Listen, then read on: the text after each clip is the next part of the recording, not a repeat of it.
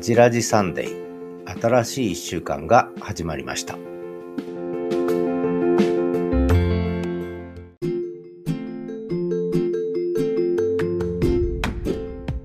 ハジラジサンデー。1月21日日曜日ですね、えー、今日はもうお昼になっちゃいました。本当は午前中にだいたい昼過ぎには収録を終えてるんですけれども今日はお散歩遅かったのとちょっと他のことをやっていたらこの時間になってしまいました。東一郎くんが起きちゃったんで今から収録結構大変だと思いますがハジラディサンデー、えー、今日もお送りしてまいりたいと思います。どうぞ最後までお聴きいただければと思います。今日はえー、人生いろいろ思い出の一曲、そして SNS あれこれ、そして、えー、ザ・トイチロ散歩でお送りしますが、人生いろいろは、えー、前々回があ、ポッドキャスターな人生、60歳にしてポッドキャスターになりましたという話をして、前回が大学教員な人生、なぜ政治学やるようになったか。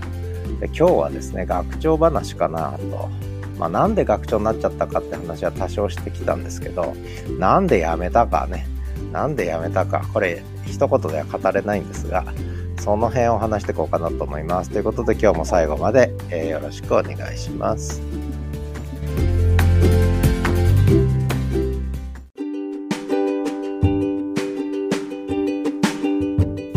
始めるラジオキャンパスシーズン4 presented by キャンパス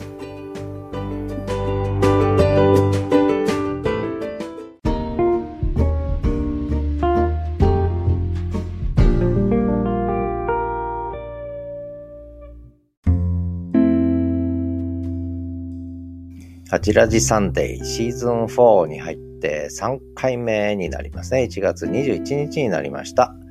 えー、人生いろいろ第一コーナーですが、今日は学長な人生。なぜ元学長になったか。なんで辞めたか。えー、まあ、名古屋のね、音楽大学っていうところに勤めて、21年勤めましたかね。はい。21年勤めましたね。それで、まあそこにずっといればよかったんですよね。そうしたら今頃、えー、音大生たちと楽しく、ね、ある意味もう学長終わったんで、一教授として、えー、楽しく過ごしてたはずなんですが、なぜか札幌のとある芸術系の大学が、まあ何を間違えたか、えー、助けてくれと。えー、学長で来てくれという話だったわけですよね。名古屋までわざわざやって見えたということで、3回ぐらい来たかな、理事長と本部長がね。えー、そんなことで、まあ、考えさせてくださいと言って、まあその前にある死者がやってきたんですけどね、死者がね、死者が、メッセンジャーがやってきたんですが、まあそれで、まあいろいろ考えましたね、やっぱりね。まあ当時52歳ぐらいですか。だから定年までまだ、だいたい大学は65まで、長ければ70近くまで勤めれますので、まあ20年はないけど15年ぐらいあるわけですよね。で、学長っていうのはやっぱり私は最適な期間は6年だと思ってるんですよね。8年やったら長すぎだと思ってるんですね。やっぱりこれ政権交代と一緒で、あんまり長くやったらいけない。6年が最適だと思ってて、で、実際統計があって、日本の大学の学長の任期の平均はやっぱり 6, 6年前後なんですよね、これね。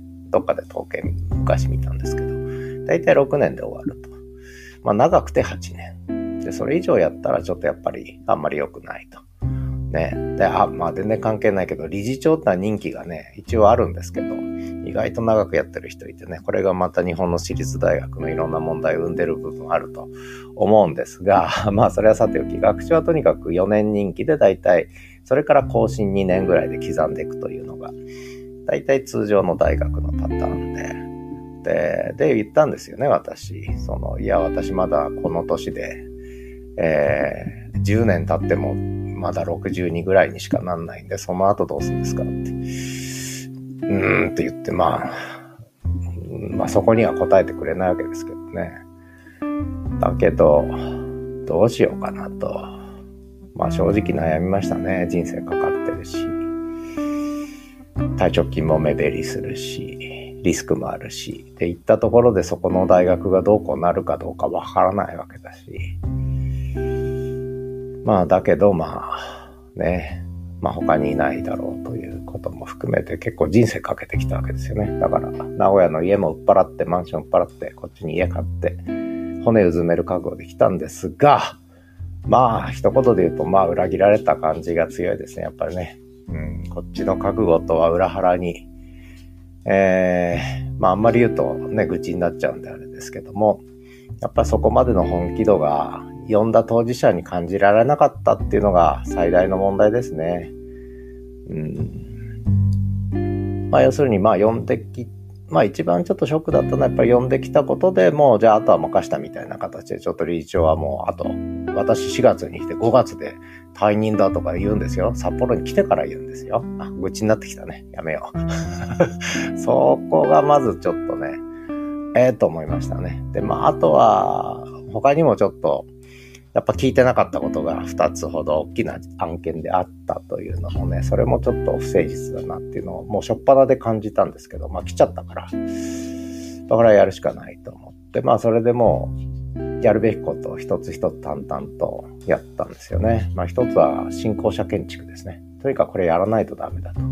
えー、耐震対応してない建物があると。言ったらお金がないと。いや、お金がないって、だったらもう学園畳んだ方がいいんじゃないですかという。つまり校舎も建てれない、更新できないんだったらもうすでに終わってるんだから畳んだ方がいいと。もう建てるか建てないかどっちかだと。で、建てられないんだったら畳むという話もさせていただいて。で、建てるってことになったわけですけど。えー、で、建ててよかったんですね。その後、胆振震災来て1個建物ほあの使えなくなりましたので、壊す羽目になりましたから。耐震対応してないんだから当たり前の話ですよね。地震が来たら壊れる。で、これ学生に被害なくて本当に良かったと思ってます。あの、時間帯が時間帯だったんでね、朝早かったんで、誰もいない状態だったんで良かったんですが、これ本当に人いたらもう、それどころの騒ぎじゃないと。ね、学園、建物を潰れるレベルじゃなくて、日々入るレベルじゃなくて、ね、学園に日々入って潰れるぞっていうぐらいのことで、まあ本当にだからそれまでに新校舎建築着手していて本当良かったんですよね。ところが、これもいろいろ言われるんですよ。その、勝手に建てたとかね。えー、相談もなく建てたとかね。あの、それは部外者が言うんですよ、部外者。あの、京都の方の部外者が言うんですけども。それもおかしな話でね。あの、学園は学園で独立してやってるわけで。で、しかも建てなきゃ未来ないんだから。じゃあだったらもう閉じるというね、選択を早めにすべきであって、えー、もう二者択一なんですよっていう。考えればそうでしょって話すんだけど、結局判断先延ばしにするわけですよね。で、判断先延ばしにしてきてるから、どんどんどんどん危機が深まって困難に陥って、で、最後は何万ダブ何万ダブっていうね。話で終わっちゃうわけですよ。これ、宗門系大学の特徴なんですけどね。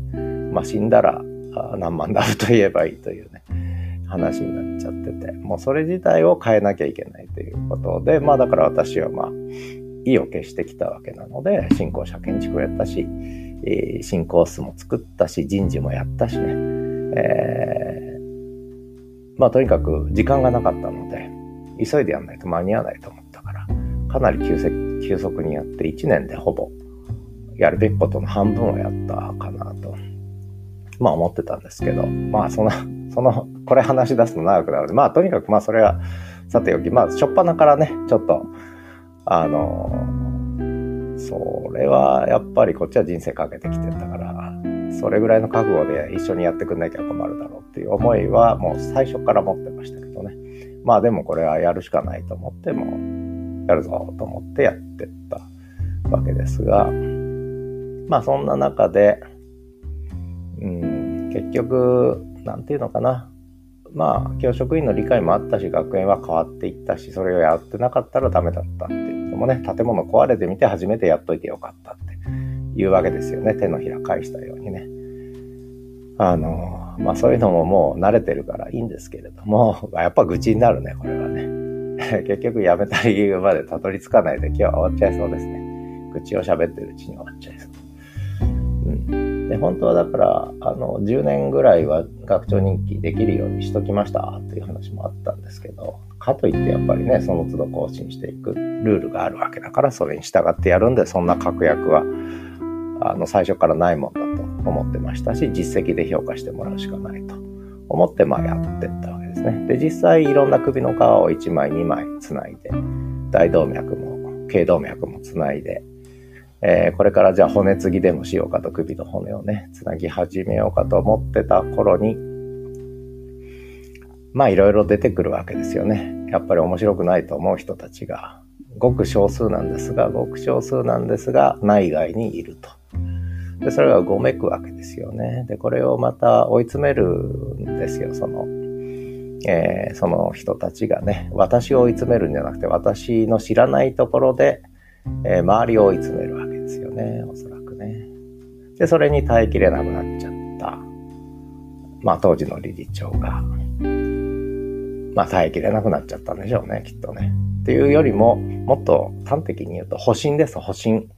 結局、保身で皆さん動いてるので、あのー、まあ、これは日本の政治の世界もそうですし、まあ、どこもそうなんですけど、結局、保身で動いてるから、そっちに走るんですよね、最終判断としてね。だけど、学園なんとかしようと思ったら、大学なんとかしようと思ったら、とにかくこの方向で行くしかないという。で、その時にやれる人がいないということで呼んできたわけだから、まあ私のことをちゃんと使いこなすしかないわけで。で、そこで余計なちゃちゃに負けてる場合じゃないと、まあ思ってたんだけども、まあ負けちゃうわけですよね。もうそしたらもう最初から話はなかったことになってしまうので、まあ私としてはもう、あの、まあこっちは人生かけてきたんでね。まあとにかく、もうそう、それ、まあそういうことならそういうことでいいですよと。まあ一気で終わりということでいいですが、まああとは私責任を得ませんよという話と二度目はないですよと。どんな困難にこの後また陥ってもね、もう二度目はないですよみたいな。まあそんな形でね、これ、配信していいのかな。まあいいや。まあそんな形ですね。僕の、うん、気持ちで言うとね。まあただ、周りの言い分はまた他にいろいろあるんでしょうけども、まあ、個人的な言い分としてやっぱりそこですね。えー、呼んだ当事者がとても無責任だったと。いうことで。で、他のその学生とかね、教職員とか本当に学園を良くしようと思ってる人たち、なんとかしようと思ってる人たちを、だから私はその期待をちょっと裏切った形になっちゃってて、やめないでくださいっていう声も結構あったと思うんですが、それはだけど、私を呼んだ人たちに言ってくださいという言い方しかやっぱりできなかったね。そこまで含めてちょっと今から変えるっていうのはもう間に合わないという。まあやれ、やれ、いや、まあ、これはね、困ったもんですね。ということで、東一郎くんが心配してやってきたので、えー、ここまでにしたいと思います。これどうしようかな取り直そうかな。まあいいや、あげちゃえ。ね。反応出たらそれはそれで面白いや。ということで、えー、第1コーナーでした。次は第2コーナー、思い出の1曲。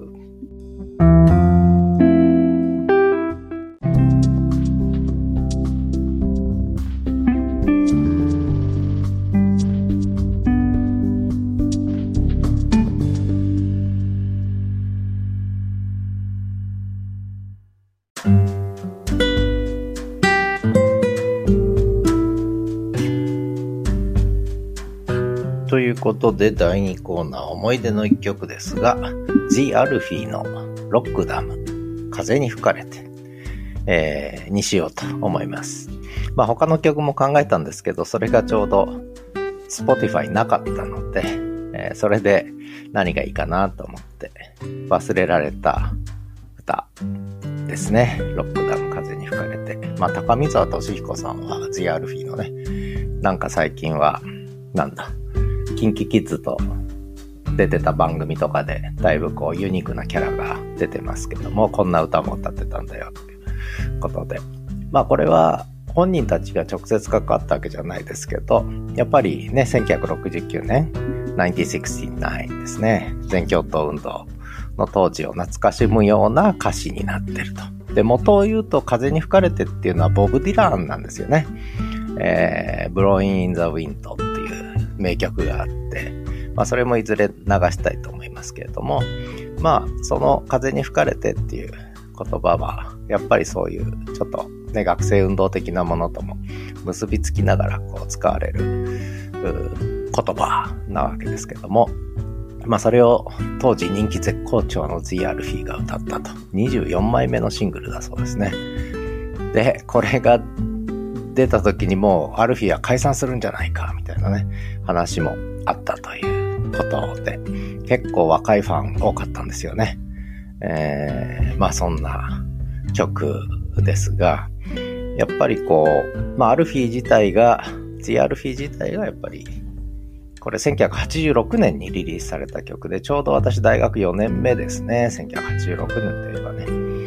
からそんな中でカラオケも流行ってて、カラオケボックスもできた時期で、それまでなかったんですよね。カラオケスナックしかなくて、ボックスはなかったんですが、この頃にはまあ、ボックスもできて、で、えー、こんな歌もね、よく歌ったりした記憶があるんですね。まあ、若き、熱き青春時代の曲ですね。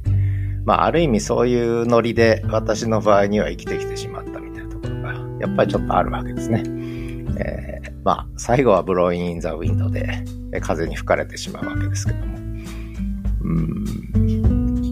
まあね、えー、まあ、肩で風切って歩いてたわけじゃないですが、やっぱりこういう、なんていうかな、時代の熱みたいなものですね。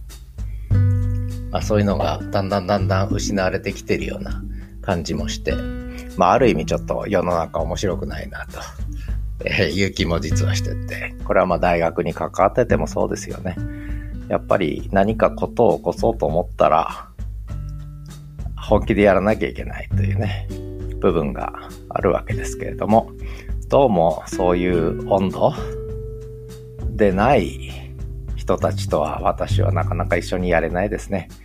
えー、のらりくらり保身に走るような人たちとはあんまり一緒に仕事はしたくねえなという気持ちはあるし、で、なんだかんだこう、結局、最後はね、えー、これは、まあ、第一コーナーまだ引きずってんですけども、うん結局、サイレントマジョリティですね。サイレントマジョリティ。どっかでも、まあ、仮にその、なんだろうな、いろんな動きがあったとしても、そこでやっぱり一緒にね、いや、一緒に頑張りましょうって言ってくれる人がもう少しいればね、えー、私もちょっと、もうちょっと続けるっていう選択もあったんだけど、そうでもなかったんでね、そこがみんなサイレントになっちゃうんで、そうするとね、さすがにちょっと、まあ、あとは任せたってね、一応4年間でやるべきことはやったという、まあそんな感じの心境ですね。まあそんな心境の中でなんかいい曲ないかなと思って探してたら、なんとロックダウン、風に吹かれてってね、えー、まあ別に全曲運動を評価してるわけでもなんでもないんですが、まあそんな曲があったし、アルフィーが、The アルフィーがこんな曲も歌ってたってことで意外と知らない人もいるかもしれないし、あ、そういえばこんな歌あったねと思う人もいるかもしれない、まあいい曲だと思うんでね、思い出の曲として聴いていただければと思います。まあ自分が聴きたいだけなんですけどね。ということで、The アルフィー、ロックダウン、風に吹かれて。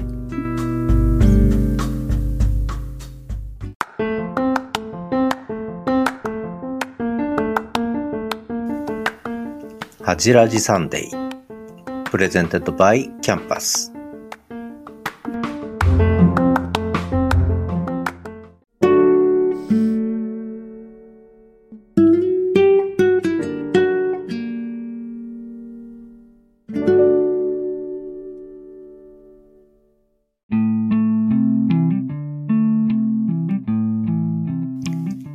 はじらじサンデー1月21日日曜日です。えー、第3コーナー SNS あれこれ。今日の SNS あれこれは最近の私の SNS の進捗も含めてお話ししようかなと。ちょうど私、あの、学長辞めてから SNS をもう辞めてて、で、東一郎くんの、愛犬北海道犬東一郎くんのね、えー、インスタグラムだけやってたんですけれども、それ以外はもうほとんど発信してなかったんですが、まあ一年前に、まあ還暦も迎えるし、墓場にいろいろ持ってってもしょうがないし、まあ発信できるものは発信していこうと思ったんですね。で、その背景にはやっぱりこういろんな日本の政治の現状やら、私立大学の現状やら、まあ私が辞めた後の状況やらいろんな思いがあって、ちょっとこれは、あんまりね、まあ見ててもまあ見、てることしかできないんだけれども、何かまあどっかに届くかもしれないと思って、ちょっと配信始めようと思ったんですね。それが去年の1月29日、ノート再開しますと言って、まあ還暦の年も迎えるんで。で、合わせて Twitter、Facebook にもまあ発信し始めて。で、いきなりどうしたんだという人もいましたけれども、それはね、あの、まあいろいろ情報発信したい。いうふうに思ったからなんですけども、まあそれでやってるうちにね、ノートが、ノートの文字発信から始まったら、えー、で、そこで人生振り返ることから始めたわけですよね。えー、60年の人生を振り返って、SNS 遍歴の30年を振り返って、えー、人生の半分 SNS やってきたわけですけれども、で学長時代も SNS はやってきたわけですが、まあ、学長終わったと同時に辞めてたのを、まあ、復活したと。で、まあ、東一郎くんのインスタは面白かったんですよね。意外とバズったりして、えー、今フォローしてくださってる方は1800人ぐらいいますけど、まあ、その後あんまり増やす努力してないし、増やしたくもないので、えー、ね、毎日コツコツとやってるだけなんですが、まあそんなこともあってやってるうちにポッドキャスターになっちゃったと。で、これはやっぱり性に合ってるわけですね。ポッドキャストは私にとってはもう人生そのものと。えー、もっと言うと遊びじゃないのよ、ポッドキャストは。ははっていうかね、感じでね。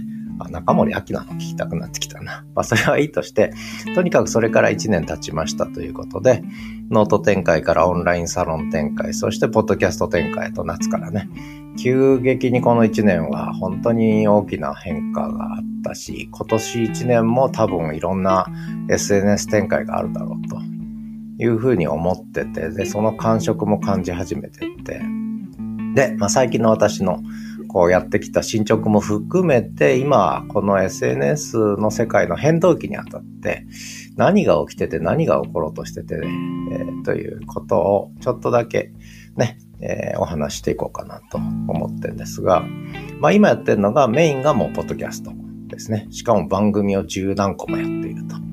いうことで、毎日毎日よくやるなと、還暦のじじいがよと思ってる人も結構たくさんいると思うんですが、うん、で、ポッドキャストの世界ってのはこれまでやっぱり週に1回とかね、月に1、2回とかね、えー、作り込んだ音源を配信するという形でやってたのが、もう常識を崩しちゃってるわけですね。毎日3つ、4つ、5つ多い時はね、配信していくと。しかも、えー、編集もせずに1分以内の短いものとかも配信し始めたと。えー、何やってんだこのおっさんはというふうに思う人も多分いるんだろうと思うんですが、でもそういう方向で音声配信、音声発信っていうのは変化していく。これからね。だから、まあ3年後、5年後にはみんなそうやってやる、やってるだろうと。これは例えば昔 Facebook、Twitter っていうのがまだ日本に来始めた頃、何ですかそれってよく聞かれましたね。ちょうど私学生になった頃、まあ、ツイッター流行り始めてましたけども、Facebook はまだ日本ではあんまり広がってなくてみんなミクシーばっかりやってたんですが、Facebook 何ですかそれ。インスタグラムも僕2011年からやってるんですけど、インスタって何ですかって言ってたのが今みんなインスタやってるわけでね、やってない人がいないぐらいになっちゃった。Twitter もそう。えー、Facebook もそう。で、そんな情報発信して怖くないですかとか言われたのはみんな今平気でやってるように、今は私こうやって音声で、こうやって喋って、しかもポッドキャストというよりも、えー、その概念を崩しながら音声配信をし始めた。で、しかもそれをすべて文字起こしして文字化してブログ発信も始めたと。で、もっと言うと、ポッドキャストで配信した内容を、えー、むしろ記事にして、えー、ノートにも貼り付けて、それをまた、えー、価格をつけて販売してるというね、え、ことをやってるんですが、多分そうやってやってる人はまだ、あの、日本中探してもそんなにいないはずなんですけども、でもこれはやる人はどんどんちょっとずつ増えてって、え5年後には結構多くの人がね、それをやってるだろうっていう予感はあるし、確信もあるわけね。根拠もあるし、理屈もあるわけですけれども、まあそうなっていくわけです。かつて Twitter、Facebook がそうなったように、そうなっていくわけですよね。これがやっぱり人間のやる SNS の世界の展開ですね。ある意味必然的にそうなっていくということで、まあその辺の理屈は今日はここでは語りませんけども、まあそんな形で今やってるわけです。で、私のやり方は Twitter1 本とか TikTok1 本とかインスタ1本とかそういうやり方はしないんですね。LINE1 本とかやり方じゃなくて、いろんなプラットフォームを組み合わせると。で、しかも組み合わせてどうつながるかっていうところを考えるって、これは本当にずっとやってきてることなんですよね。こうやって組み合わせたら面白いんじゃないか。まあ、ある意味実験的にいろいろやるわけですけれども。で、それがまあ当たる部分も当たらない部分もあるんですが、でもやってみないことにはわからないということで、まあやってみてんですが、まあそんな中で今やってるので面白いのが、まあ、ポッドキャストでこうやって音声配信というより、私にとっては音声入力ですね。音声入力で入力した音声も配信しちゃうし、それが文字化したものも必要なものは配信しちゃうと。でも、キーボードは叩かなくなって、すべて声で入力するようになりました、文字はね。えー、AI が文字を打ってくれる。私は喋るだけと。キーボードは使わない。で、キーボード入力も5年後にはほぼなくなってるというふうにもうほぼ予言してもいいと思うんですが、まあそれはさておき、えー、そんなことをやっていく中で、あの、今、東一郎くん来たので気が散っちゃって、ちょっと頭の中が別のこと言っちゃいましたが、こんなことやってるうちに今面白いなと思ってるのが、えー、一つは YouTube、もう一個はブログですね。えー、一つは YouTube でもう一個はブログ。で、YouTube は、あの、例えば今私、リッスン、Spotify、これ Spotify ね、スタンド FM、それから台湾のファーストーリーって4つのプラットフォーム使って、えー、ポッドキャスト配信してるんですけど、それぞれプラットフォームごとに特性があるので、その特性を活かしながらやってるつもりなんですが、それはらはすべて有料配信のもの、メンバーシップ限定のものを除いて、あるいは非公開、限定公開のものを除いて、全部ポッドキャストで飛んでって、YouTube に飛んでいくわけですね。でもちろん YouTube レベルでも限定公開、非公開できるんですが、まあとりあえずは公開のやつだけ YouTube 飛ばしてって、で、そうすると面白いのは YouTube から広がっていくんですね。で、二つ今気配が出てて、一つはことの葉という、勇敢ことの葉ね、毎日配信する、毎日の更新情報です。で、1分以内で喋ると。で、1分以内で何で喋るかというと、そうすると YouTube でショートですね。ショートに分類されるんですね。YouTube も動画もショートじゃだけじゃなくて、音声もショートっていうジャンルがあって、そこに自動的に分類される。で、それを狙って1分以内にこだわるってやってるんですが、このショートのことの葉がね、あの、やっぱり反応が出てきてるんですね。で、ただ単に配信してるから反応が出てるんじゃなくて、ことの葉に工夫を凝らしてるわけです。あの、ブログと連携するように工夫をいろいろ今積み重ねてて、まあそれがどこまで構想してるかわかりませんが、やっぱり賞を取ったら引っかかるということね。えー、その気配がちょっと出てるのが面白い。で、これは逆にリッスンというプラットフォームではそんなにそれに対する反応はまだ出てない。ぼちぼち出るかもしれないけども、なんでこいつ毎日1分の短いの配信してんだと、ポッドキャストをやってる人の中では思われてる。ところが YouTube の世界では違うんですね。ショート動画を見るようにショートポッドキャストを聞くという。でそこにある情報を得るというね、えー、動きがあるんですね。これが一つ。えー、もう一つが、えー、ブログ展開ですね。12月1日からブログ始めて、で、これはやっぱりポッドキャストの世界だけでやってると狭くて、えー、広がりを持たない。で、広がりの年にするためには、間違いなくブログ展開が必要だと。SNS の大海原がブログの世界には広がってるわけで、これブログ展開必要だということでも、そこでも結局ブログは文字も打ちません。全部音声入力でやったものを、文字起こしされたものを貼り付けると。コピペでね。で、そこに音声のプレイヤーも貼り付けるから、音、音、なんだ、声を聞きながら文字が読めるという。だから声聞きたい人だけポチッとね、再生ボタンを押すし、文字だけで終わる人は文字だけで終わると。で、おそらくブログ読んでる人の多くは文字だけで終わってるんだけど、いずれポチッと押すようになってくると思うんですね。今そういう誘導をやってるし、文字の続き読もうと思ったら、ポッドキャストのサイトに飛ぶようになってるし、そういう仕組みをこう、今、やってみてるわけですよね。で、これの反応が出てくると、ブログやってる人が、ブログ読んでる人が、ポッドキャストを聞くみたいなことも出てくるかもしれないと。で、そうすると自分も面白いからやってみようって気になってくるかもしれない。で、今、ブロガーの多くはみんな、キーボードでまだ打ってるんですよね、ちまちまと。ところがこれを声で打った方が早いわけですね。だから声で打つ人が出てくる。声で打つブログっていうのがね、これからもうみんなそれで声で打つようになってくる。で、ついでに言うとスレッズもね、今僕声で打つようにしてるんですけど、で、さらに言うとブログでちょっとだけ、その音声記事貼り付けるとこ以外は、あの、打ってたんですよ、文字で。で、それもめんどくさくなってきて、それも、あの、非公開、限定公開で、非公開だな。非公開と限定公開で、リッスンっていうサイトを使って文字起こしさせて、えー、音声メモアプリとして使って、そこで起こされたデータを貼り付けるということで、もう本当にキーボードは、えー、微修正するときしか使わなくなっちゃったんですよね。で、これは実にいいです。で、みんなそういう風になると思います。必然的になってきますね。それに気づいた人はもうそっちに乗り換えたら、もう戻れない。えー、ガラケーからスマホに乗り越え、乗り越え、乗り換えたらガラケーに戻れないのと一緒ですね。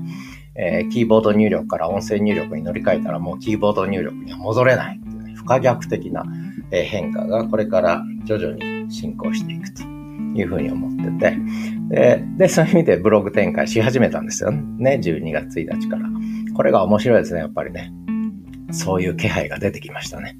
えー、また進捗は今後報告したいと思います。とりあえずは他にもあるんだけど、えー、SNS あれこれでした。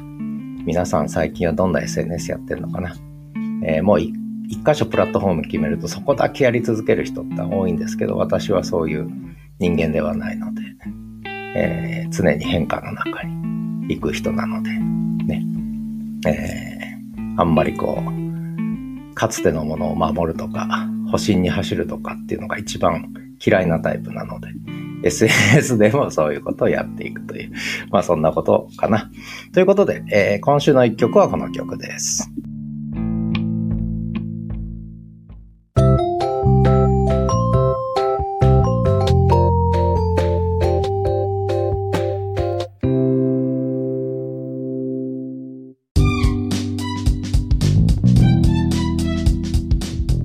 ジラジサンデー第4コーナー、ザ・トイシロ散歩です。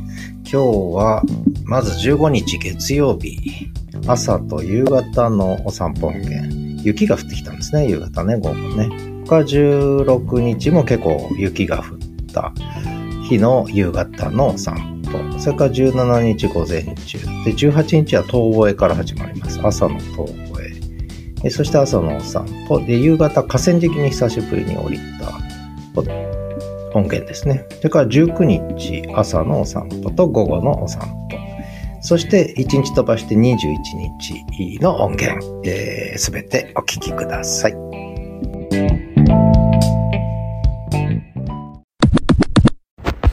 1月15日金曜日朝8時55分。10センチぐらい積もりましたね、夜の間にね。朝は晴れるんですよね、やっぱりね。夜降ってね。プラス1 0センチでトータル5 0センチぐらいになりましたかね。ちょっと膝より上ぐらいになりました。ではまたワンコ来た。しまっちゃう1月15日月曜日。15時。5分。と一郎くんが早くお散歩行こう行こうって言うんですが多分昨日うんちが出てなくて、えー、今朝も出なかったんで うんちがこれからこぼれてるんじゃないかっていつもうんちネタで申し訳ないですがそんな札幌は結構風が強くて今収まってますけど雪がずっと降ってますね今日はね。はいそんな感じです。ではまた、えー、1月15日月曜日午後3時11分近所の公園に来ました。雪がどんどん降り積もってます。えー、どんどんどんどん降り積もってますね。大きな雪だるま見つけました。えー、と一郎くんうんちです。うんち出るうんち出る。あうんち出る。あうんち出るうんち出る。雪だるまの周りでうんちをしようとしてます。あ出る出る出る出る。あ出る出る。ぐるぐる回ってます。2日分。はい。ではまた。16日16時20分。夕方の散歩。雪がほんといっぱい降りました。えー、道路脇の雪の積み上げは腰まで来ましたね。はいそんなことです。1月17日水曜日朝の8時52分。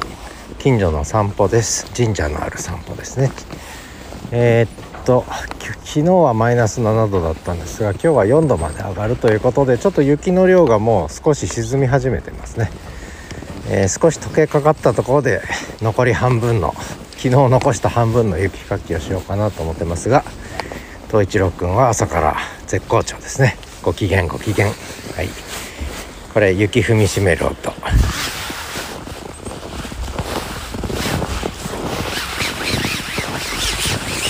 ね雪らしい音がしますね。ではまた。1月17日水曜日朝9時20分。近所の公園でずっと遊んでると一郎くんなかなか帰ろうとしません。気温が上がってきてポカポカであったかいですね。日差しがポカポカ。明るくて気持ちいいです。はい。と一郎くんは他のワンちゃんが歩いた雪の後の匂い嗅いで回ってます。これワンちゃんなのかな？ね。はい。ということでまだしばらく公園で遊ぶみたいです。帰ろうって言っても動きません。遊んでます。マイペースです。ではまた。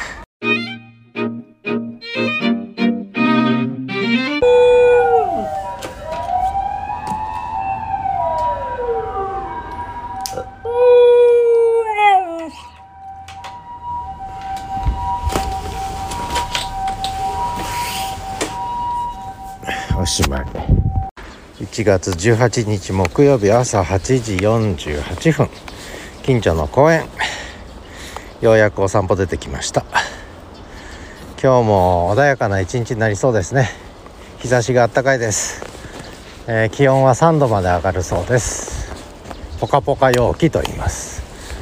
えー、まあ風はあんまりないですけど空気は冷たいですけどまあ暖かいですね。そんな感じで雪も徐々に徐々にこう締まってきたというか下がってきたというかね。まあそれでもすねすねの真ん中辺りまでありますね。膝近くまで。まだ雪は積もってますけど。まあまた次のドカ雪いつ来るのかね。分かりませんけども。しばらくちょっと穏やかな日が続きそうなそんな札幌です。東一郎くんは。今訓活おしっこ場所探しで昨日うんち出てないんでまたうんち話ですけどね。えー、おしっこ出てます。いっぱい溜まってました。はいおしっこ出てます、はい、ではまた。18日木曜日15時35分。久しぶりに豊平川の河川敷に降りてきました。大雪だったので降りれなかったんですがだいぶ雪がちょっと沈んで、えー、降りれましたね。降りれましたがちょっと雪が緩んでるんで、えー、ちょっと歩きにくいですね。はい歩け。行け頑張れ、えー、向こうは雪誰も歩いてない未踏の地ですね。前人未踏の地を。富次郎君引き返すの。あんた道つくんじゃないの。引き返すそうです。じゃあ引き返そう。はい。道がないので引き返すそうです。はい。橋の下に戻りました。富次郎お前ちょっとなんというかちょろいちょろいじゃねえや。なんて言うんだこういうの。ちょろいじゃなくてなんだ？忘れちゃった。はい。ということで、えー、道がないところは歩かないそうです。というまあしばらく河川敷で遊びたいと思います。ではまた。いい天気ですね。はい。午後3時42分。豊平川の堤防で豊豊平川の堤防で藻岩山を眺めてます。もう日は沈みかけてますけどなんか綺麗な感じですね今日はね。えー、落ち着いた感じの。今日は木曜日ですか。静かですかね。車がちょっと多いかな。はい。ちょっと歩けないですね。やっぱり雪が深くて。うん。道のないとこ歩けません。以上写真撮っとこう。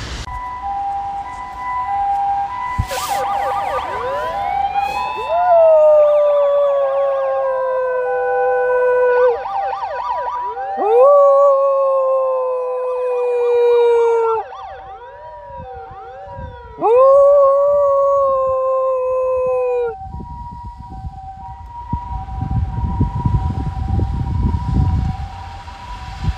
しまい。はいおしまい。3時46分。さっきまで見えていたもい山が雪雪雲と雪で見えなくなりましたね。こちらも雪がぱらついてきました。これからまたちょっと雪が降りそうですね。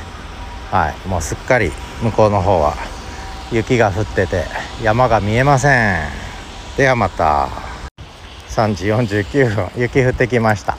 結構強くパラパラと。雪ですね。ちょっと気温が高いのでちょっとみぞれっぽい。細かいみぞれっぽい。感じで降ってきましたね。でも濡れてないね。ザラザラ。あちゃんとあれだね。雪になってるね。はい。雪降ってきました。寒くなってきました。風が吹いてきました。あまた雪が積もります。ではまた。3時57分今お家に向かって帰ってますが吹雪いてきましたね。まあ吹雪ってほどじゃないけどちょっと横から雪がみぞれ風の雪が降ってる状態ですね。ちょっと前まで晴れてたのにね、えー、また天気は下り坂に向かうんでしょうか。ということでお家帰ってご飯食べてゆっくりします。ではまた。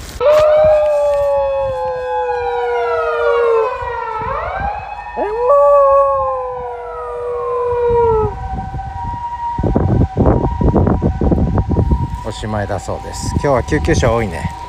えー、お家に帰ってきたら お家に帰ってきたら向かいのおばちゃんがおせんべいをね投げ込んどいてくれました玄関先に。何だろうと思っちゃうね。じゃあおせんべい食べようと一応おせんべい食べよう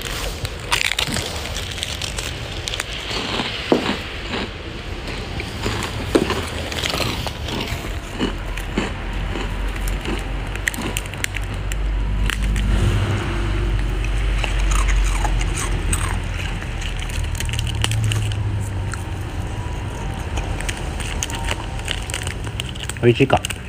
うん。最初の噛む音は私の音で。これが東一郎くんの音です。はい。いい音だね。美味しいか。よかったね。おせんべいもらって。これは私が食べる音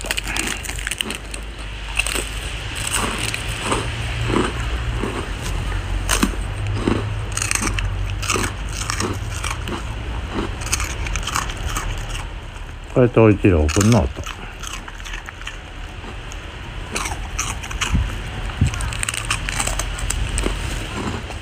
はいおしまい。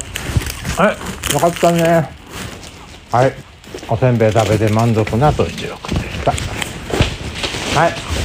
はいお家入ってご飯食べるよ。これ。ご飯食べるよ。お家入るよはいということで晩ご飯です。ではまた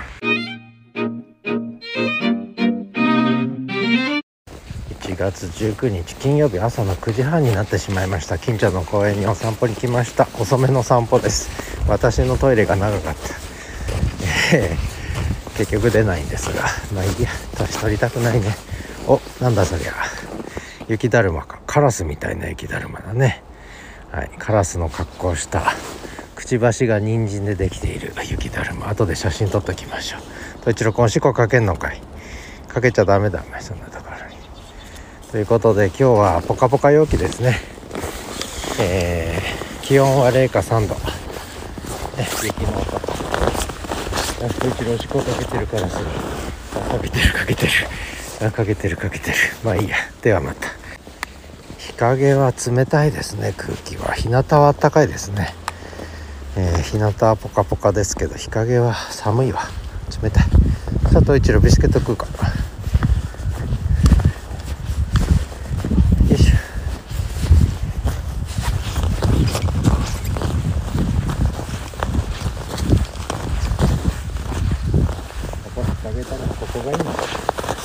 食べるか。ここでうん？はい。すごいな。なんかこれあっちこっちにおしっこしまくってんのがいいんだけどこれ舐めるなお前。やめとけ。これなんだろうね。なんだろうねこれ。まあいいや。はい。ではまた。えー、5時ですね。5時。金曜日19日。結構気温がちょっと下がってきました。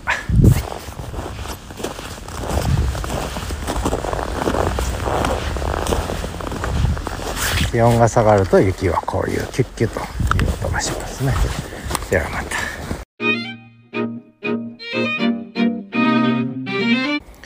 1月21日日曜日だ。今日は日曜日朝の9時10分。近所の公園にお散歩出てきました。最近は私がブログとか書いてて夜が遅いので。どうしても夜遅くなっちゃうんだよねあれやってるとね。で朝が遅くなってます。で朝の散歩も遅めになってます。ね。はい。統一郎そっち行っちゃダメだお前。これ俺俺が通れない俺おちょっと待ってください。ではまた。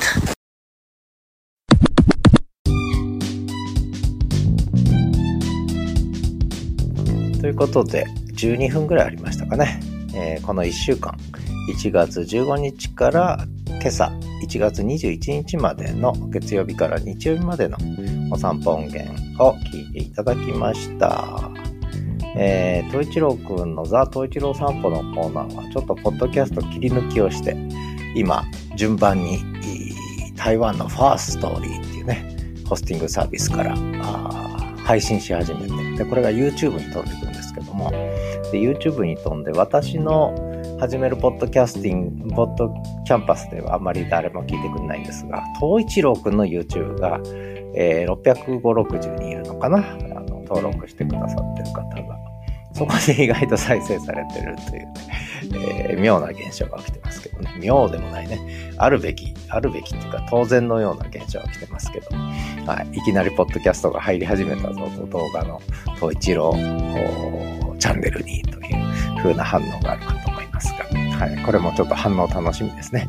えー、そんなわけで最後エンディングです。今日も最後までお聴きいただきありがとうございました。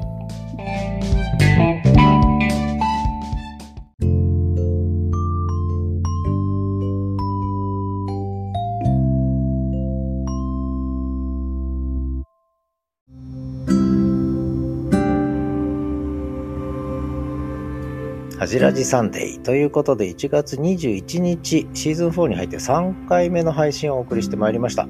今日は人生いろいろ結構喋っちゃいましたね。まだまだ喋ることいっぱいあるんですけども。えー、それからあ SNS あれこれもね、いろんなことやってますよっていうことです。まあ、ザトイチロー散歩はね、やっぱり季節の変化とか、日々の日常をね、聞いていただければなと思ってます。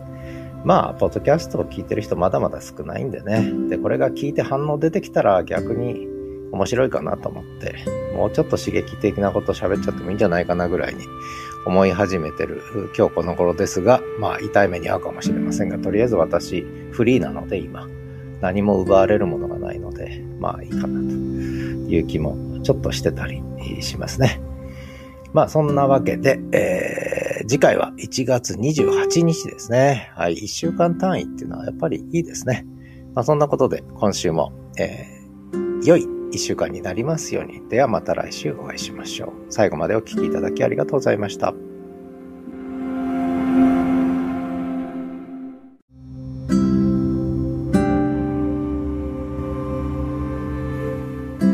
はじらじサンデー。プレゼ